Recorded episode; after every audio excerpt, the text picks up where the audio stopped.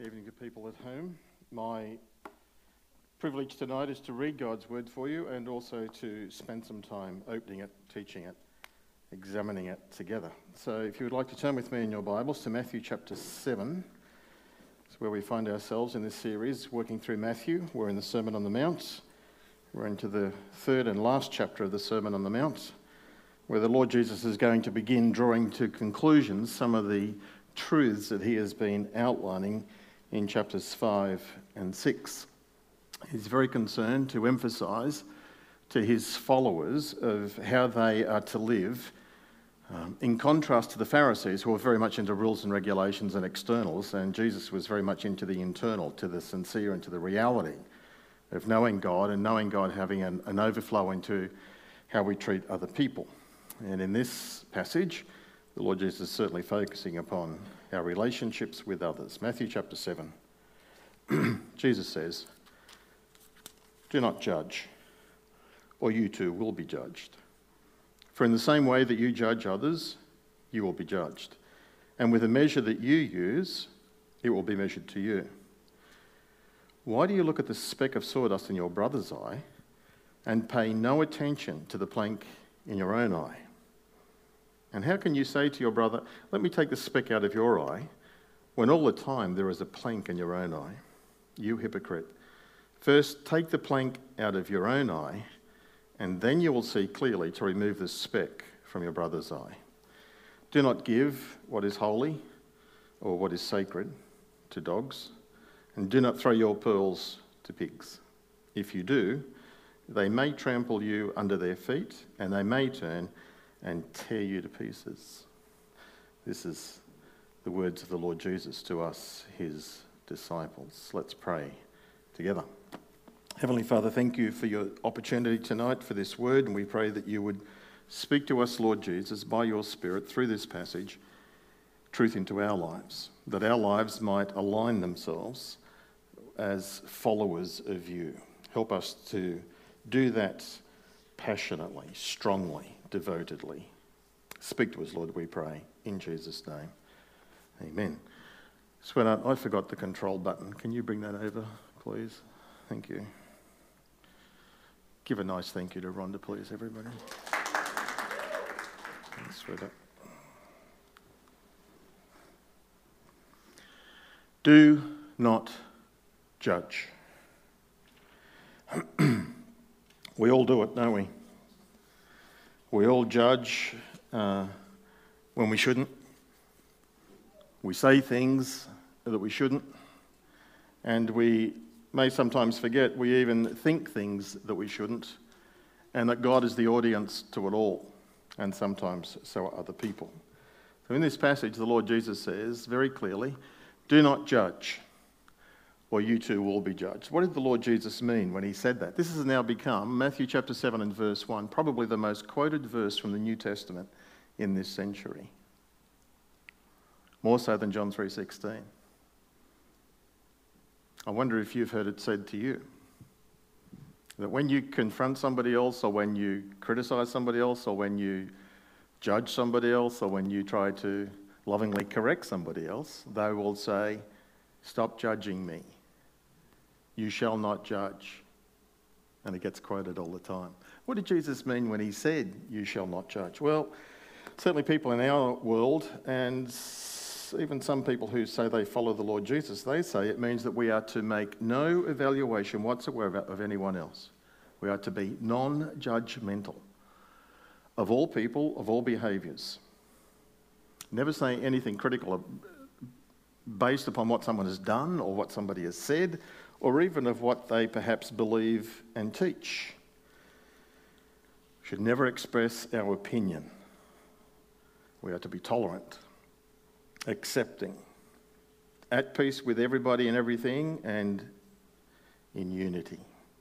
There's to be no assessment, no evaluation, no analysis, no critiquing of others' views. Don't discern, don't think critically. That's what they think. This is what Jesus means. Which means, of course, then we are to be indifferent to evil, toler- tolerating falsehood. Um, and the statement is often asserted that no one is qualified to comment on somebody else's actions anyway. So, therefore, all judging is forbidden. Um, and it's not alone, this is not the only place. There are other passages in the scripture where the Lord Jesus talks about, or the scriptures talk about, that we are not to judge. In Romans chapter 2, and verses 1 to 3, the Apostle Paul says, You therefore have no excuse, you who pass judgment on someone else, for at whatever point you judge another, you condemn yourself, because you who pass judgment do the same things. Now we know that God's judgment against those who do such things is based on truth. So when you, a mere human being, pass judgment on them and yet do the same things, do you think that you'll escape God's judgment? Similar theme to what Jesus was saying.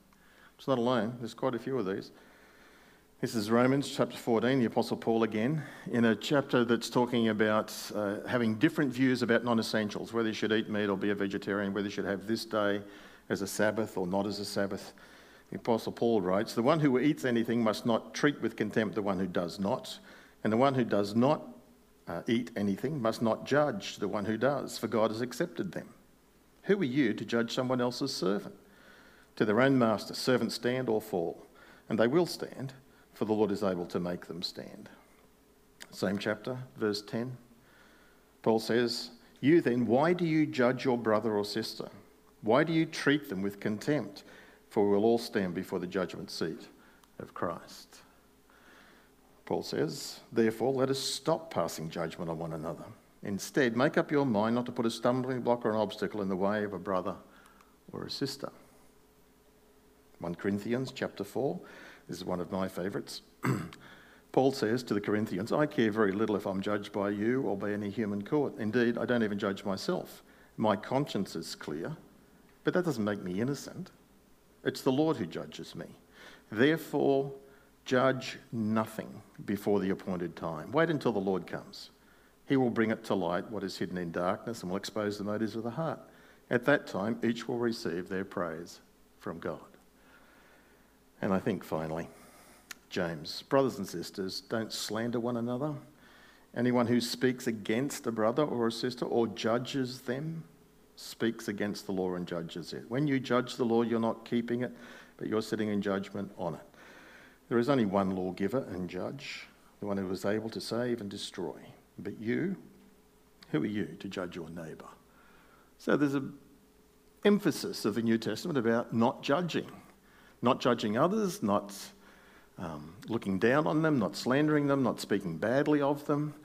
Is that what Jesus meant? No. Um, if that's what the Lord Jesus meant, then certainly Elijah would be in trouble in 1 Kings 18, where he was judging the 400 prophets Baal and they ended up being killed. Or the Apostle Paul judges Galatians chapter 1 against the Judaizers and says some pretty straight, blunt things to them. But even in this passage, in Matthew chapter 7, which I've taken off there now, um, the Lord Jesus even makes judgments. In verse 6, he talks about, and he's talking about people, but he calls them dogs and pigs. It's not very nice, is it? Or even down to verse 15, chapter 7 of Matthew, he says about discerning false prophets and false teachers. You have to analyze, you have to evaluate. So, what does Jesus mean when he says to his disciples, Do not judge? There are scriptures, in fact, that advocate judging. Very clearly, John 7:24, the Lord Jesus is speaking, and he says, Stop judging by mere appearances but ju- instead judge correctly. Stop judging by mere appearances, but instead judge correctly. Get the facts. Or 1 Corinthians chapter 5, verse 3, Paul writing to a church in conflict and in a situation of uh, sexual immorality and the church being tolerant and indifferent to it. Paul writes and says to them, For my part, even though I am not physically present, I am with you in spirit as one who is present with you in this way, I have already passed judgment in the name of the Lord Jesus on the one who is doing this. It's not his own personal opinion, but he's holding another person who names the name of Christ accountable against God's standard, God's word. That's what he's doing, judging correctly. Or the same chapter. What business is it of, what business is it of mine to judge those outside the church? That's an interesting verse. We have no business judging those outside the church. Are you not to judge those inside? God will judge those outside. And Paul's direction expel the wicked person from among you. If he doesn't repent, if he doesn't change, remove him from your midst. That's a judgment. It's not a condemnation, but it is an evaluation, a critiquing, and a calling to an account. Well, 1 Corinthians chapter 6. Well, do you not know that the Lord's people will judge the world in the future when the Lord returns? And if you're to judge the world, are you not competent to judge trivial cases?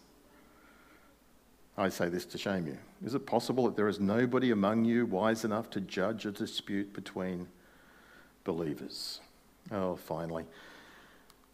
Matthew 18, 15, the Lord Jesus says, If your brother or sister sins, go and point out their fault. Just between the two of you. If they listen to you, you have won them over. So, what does the balance of this mean? Jesus says, Do not judge. What does he mean? Well, he certainly, most definitely, does not mean that we are not to be evaluating or discerning or using scripture to hold each other to account. That's judging correctly. What he is opposed to is judging by mere appearances, of just being judgmental, of being supercritical, negative. One commentator describes it as it's not so much about critiquing somebody, but it's about condemning somebody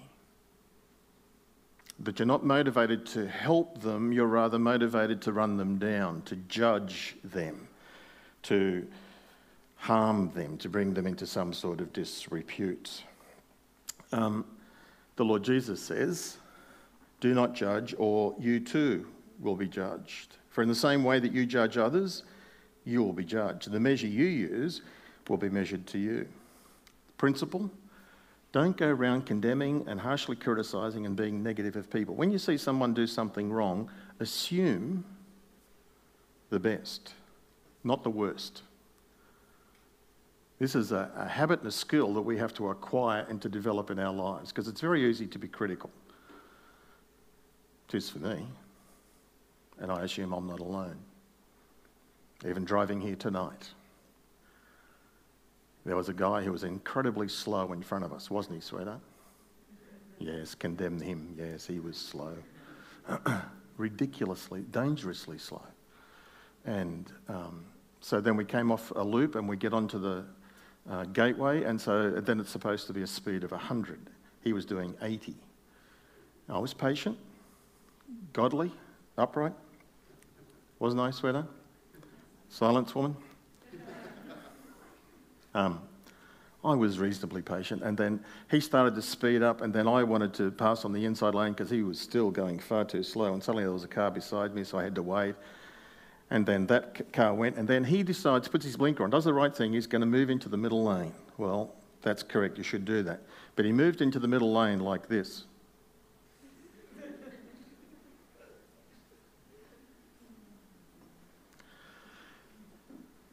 And Rhonda said, that was a bit slow, wasn't it?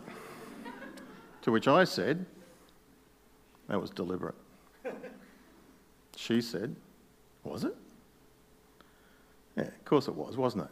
Put up your hand if you think it was deliberate. Wusses. Put up your hand if you don't think it was deliberate. Hands down. Do I know if it was deliberate? I do not know. I don't know what's going on. I don't know why he was moving so he or she, I think it was a he. Doesn't matter. I don't have all the information. So it's not my right to be critical of him. I can certainly evaluate and say that was far too slow, dangerously slow, but I don't know why. So my statement, oh, that was deliberate. You've heard the old saying when you point a finger at somebody, you've got three pointing back at you. Why would I go to the conclusion that was deliberate? Because that's what I would do. The very thing he did potentially wrong is what I have done. And many of you, I would guess. Maybe not all. I've told you before, and I can't, I am trying to correct this, but I just, my carnal nature takes over. If someone comes right up to me and they're right behind me and on my tail, I cannot, I can, but I choose not to, slow down. It's a terrible thing to do. I acknowledge that. But it does give me such pleasure. See, that's the problem. We're fallen, broken creatures. And I condemn them for being too slow, but sometimes I'm too slow. The very thing I judge them for, I'm doing it.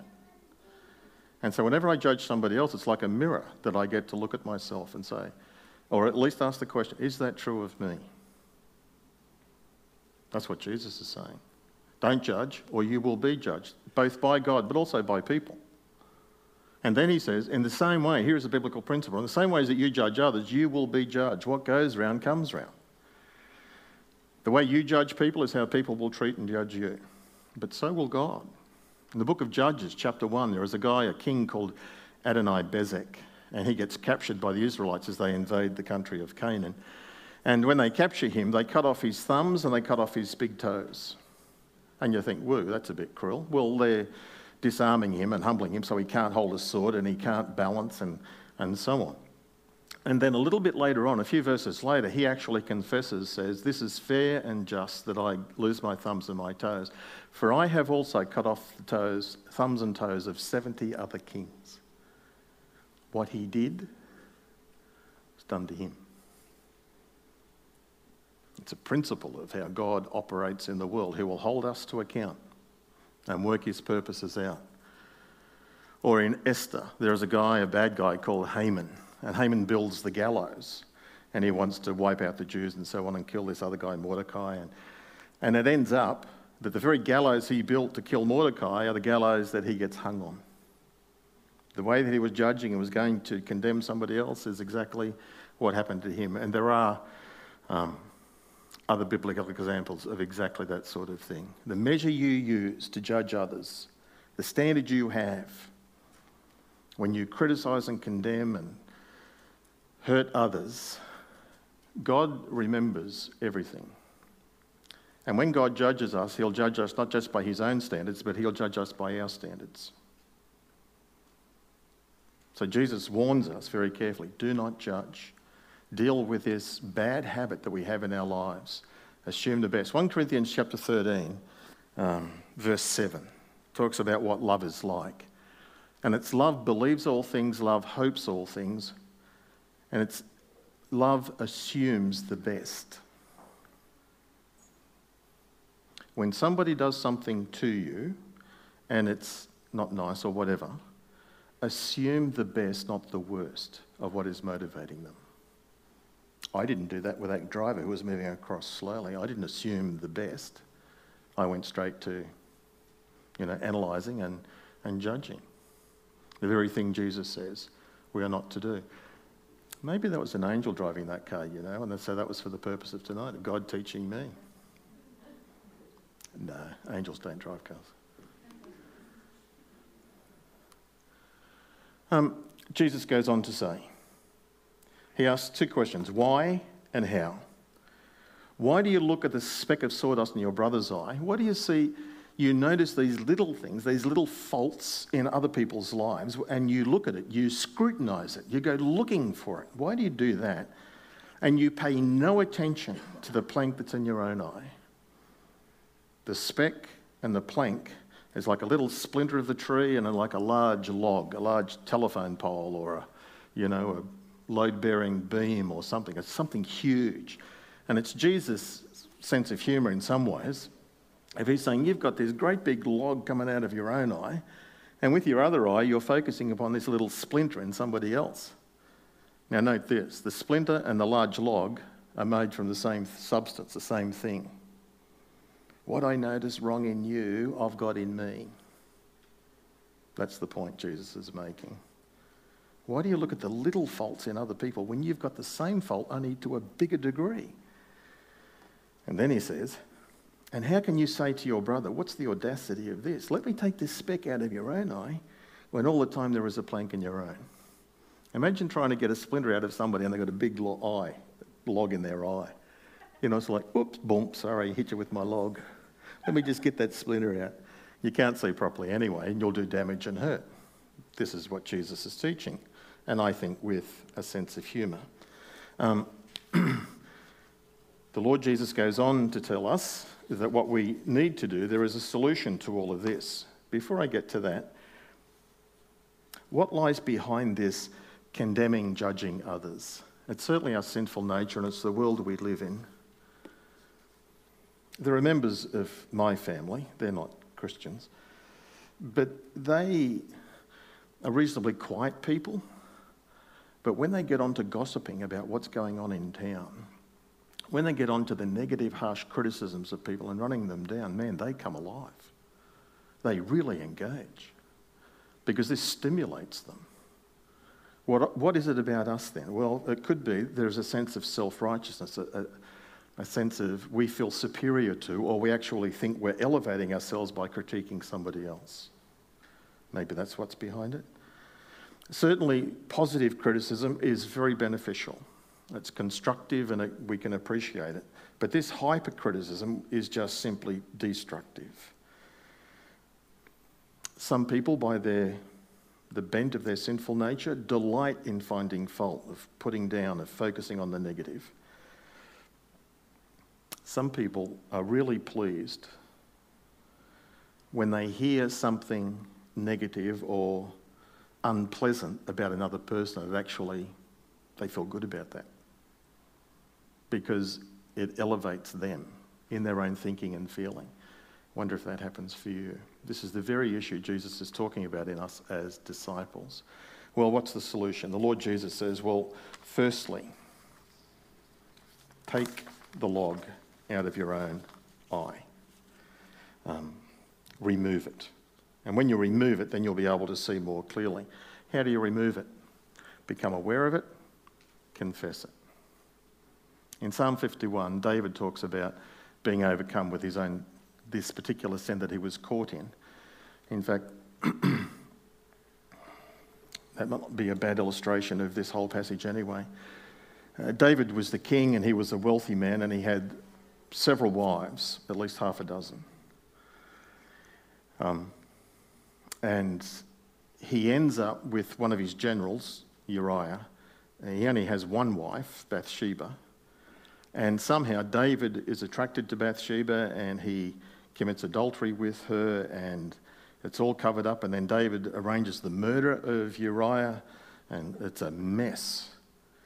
And if you read through Psalm 32 and other there's another passage uh, where David just sort of is shriveling up physically, mentally, spiritually. And then Nathan the prophet comes to him and says, David, I've got a story for you. There was a man, a farmer, he was a very wealthy farmer, he had lots of flocks.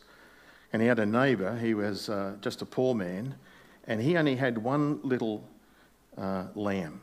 It was his favourite, it was his pet. And the rich farmer had somebody come and stay with him. And so the farmer, instead of taking one of his own flock, of which we had multitude, decided to take the pet of his neighbour and barbecued it for the meal for the person. When David heard this, he was outraged. He was furious.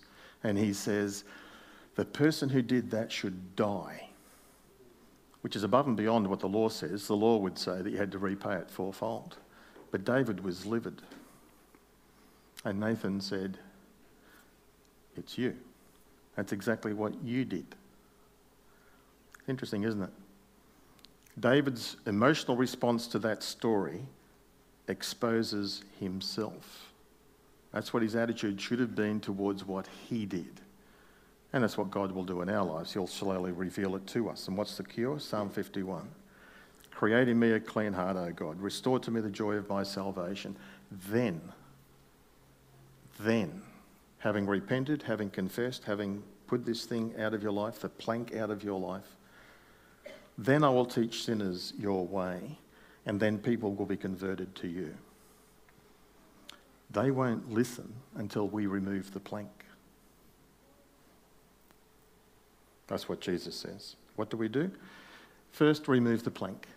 Then you will see clearly. You'll see more clearly the fault in the other person. You will see God more clearly in what He's doing in the situation, and you'll see yourself more clearly in terms of the faults that you have.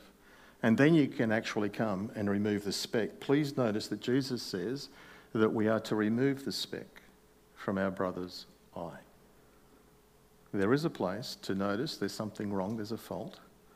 And I need to be of an assistance to my brother or sister in Christ to help them remove this fault from their life. But before I engage in that, I better examine myself. Is that in me? And if it's in me, then I need to remove it from my life, confess it, forsake it, put it right, and then more gently, more graciously speak to your brother or sister about the fault that they have.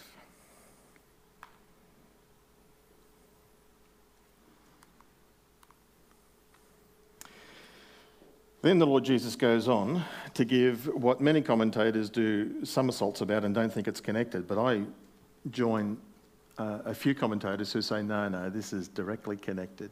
Firstly, Jesus has been talking about, verse 1 to 5, about our relationships with one another. He talks about brothers and how we should treat and relate in the kingdom of God. And now he's going to talk about relationships with other people who are outside the kingdom, which he calls dogs and pigs. And the Lord Jesus says to the disciples Do not give dogs what is sacred, holy, and don't throw your pearls to the pigs. If you do, they'll respond, react adversely. They'll trample the pearls under their feet, or they'll turn and bite you. They'll tear you to pieces. Don't give to dogs what is sacred. Jesus not talking about nice little cute pet dogs that sit on your lap and stroke them, not the family dog. He's not talking about those sorts of, he's talking about the street dogs, the wild animals who roam the streets of the ancient world and who eat anything, often eat rotten meats, and when they eat the rotten meat, then they'll vomit it up, and then, as the scripture says, they return and then eat the vomit. Yuck. It's a revolting image. And Jesus is saying, don't give what is sacred, what is holy, to those dogs. And what he means, I think he means, it's a metaphor for him saying, you have to be discerning on where people are at. Are people going to be responding to the gospel and to the truth, the holy thing that you're wanting to share, the pearl of great price, and so on? You have to be discerning if they are ready to receive it. Because if they're not, they'll simply respond very adversely, trample it underfoot, have no regard for it, and they'll attack you.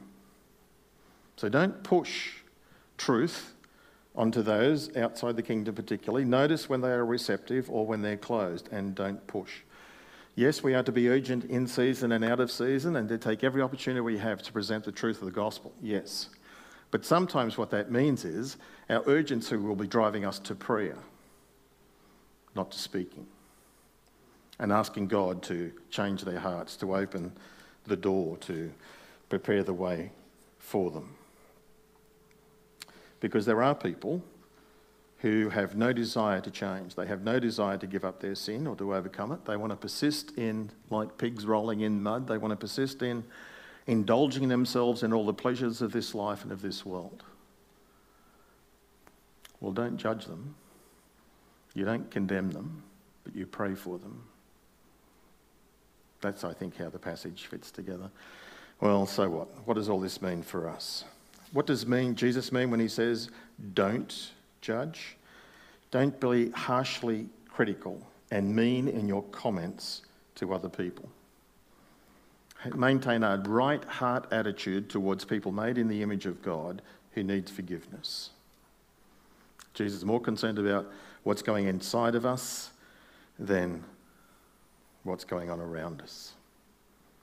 So Jesus gives warning in this passage about don't be judgmental, don't be hypocritical, don't spend time looking at faults in others and not look at yourself. You know what to do. Remove that first, confess it, remove it, and then you'll be able to be used by God and you'll have a testimony. What God did in my life, I know God can do in your life. I had a log in my life, and you've just got a little speck. God can minister to you. Well, we all judge when we shouldn't. We all say things that we shouldn't. So listen up. This one is for us. And how do we know what to do when somebody, we hear somebody judging somebody else, criticizing them? What should we do?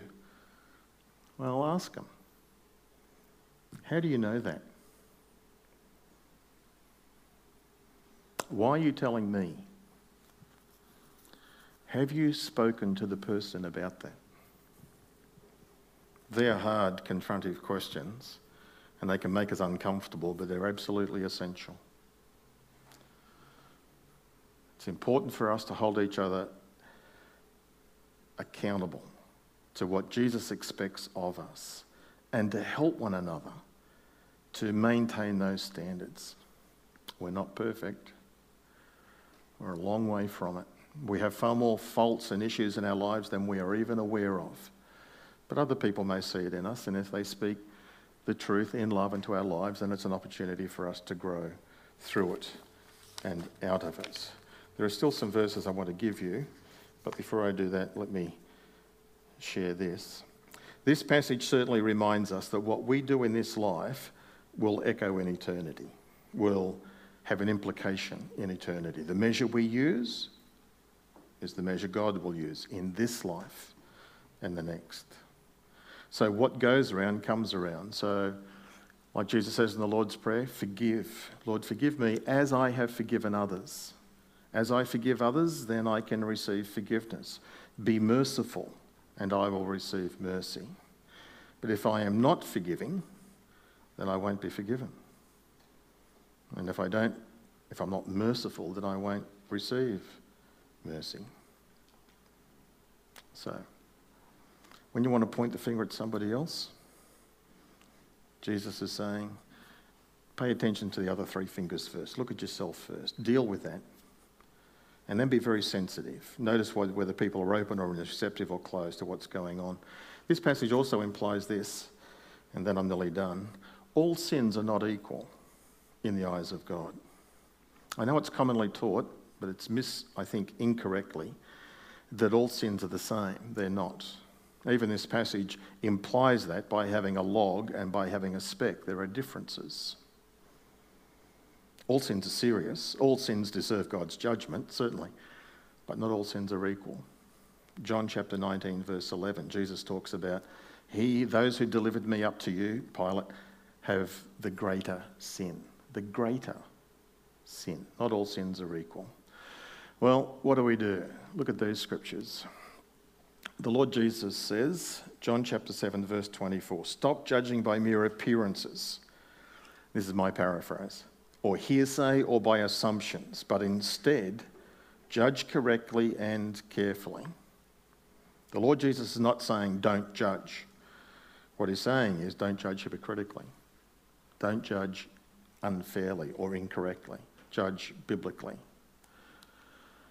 John 7:51 the Lord Jesus says, uh, no, sorry, one of the Sanhedrin members says, Does our law condemn a man without first hearing him to find out what he has been doing? That's what we have to do. When you hear about somebody else who tells you about somebody else, go and find out for yourself. Do your research. Jack Deere once made this comment at a conference. He said that 80% of what we believe, we believe because somebody told it to us. We don't believe it because we've done our own research. 80% of what we believe, we believe because somebody else has told us. Do you think that's true? I think that's true. How do I know that's true? Well, he told me. I haven't done the research. Look at this. We'll finish with this.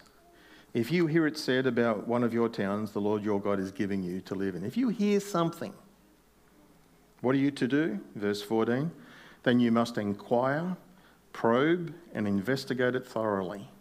If it's true and it's been proved that this detestable thing has been done amongst you, then there is a way for you to act. But the point I want you to get is this if you hear something, don't just believe it.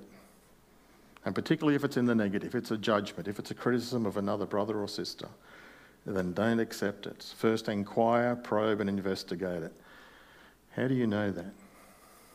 Have you spoken to them? Why are you telling me? And please, oh, I should add this. If somebody tells you something, if person A tells you something about person B, don't you go and tell person B what person A said. Don't do that. That's not helpful. Say to person A, Have you spoken to B? No. Well, you go and do that. You speak to person B. I'll give you a week. I'll give you two weeks. I'll give you a time frame. Then I'm coming back and I'm going to ask you, have you spoken to them? And if you're not going to speak to them, don't mention it to anybody else. It's tough, isn't it? It's hard to do. That's what we need to do. I said I was going to finish. I'll finish with this story. I've probably told you this before. I'm getting too old and forgetful. A lady came to a church, doesn't matter which church, and when she was in the church for a very few weeks, her habit was to be critical and to run around and to be spreading gossip and so on. And in this new church that she was in, she went up to one person and she said, blah, blah, blah, did you hear about this? And that person went, stop. We don't talk about one another like that here. Hmm. So she went off to another person. Did you hear about somebody such and such? Stop. We don't talk about one another like that round here. Hmm. She went to five different people and then she walked out the door and left the church. That wasn't the sort of a church that she could be part of. To which we would say, Amen. Hallelujah. Jesus loves you. Jesus cares about you. But stop that behaviour. And if you want to continue with that behaviour, you are not welcome here. It's pretty clear. It's pretty hard to do. But that's what Jesus is saying for us to do. Don't judge, hold each other accountable, and help one another. Let's pray. Lord Jesus, thank you for this teaching. It's tough, Lord, because uh, it confronts all of us. It certainly confronts me but it confronts, holds all of us to account. I pray, Lord, that you might help us to be fully obedient to it, to not be judgmental, but to be helpful, to engage far more in self examination rather than in probing examinations of others. I pray that you would help us to walk in the light and to hold each other accountable to that end. That, Lord, is how you require us to demonstrate our love and our care for each other and our commitment to community. Lord Jesus, may your will be done. Amen.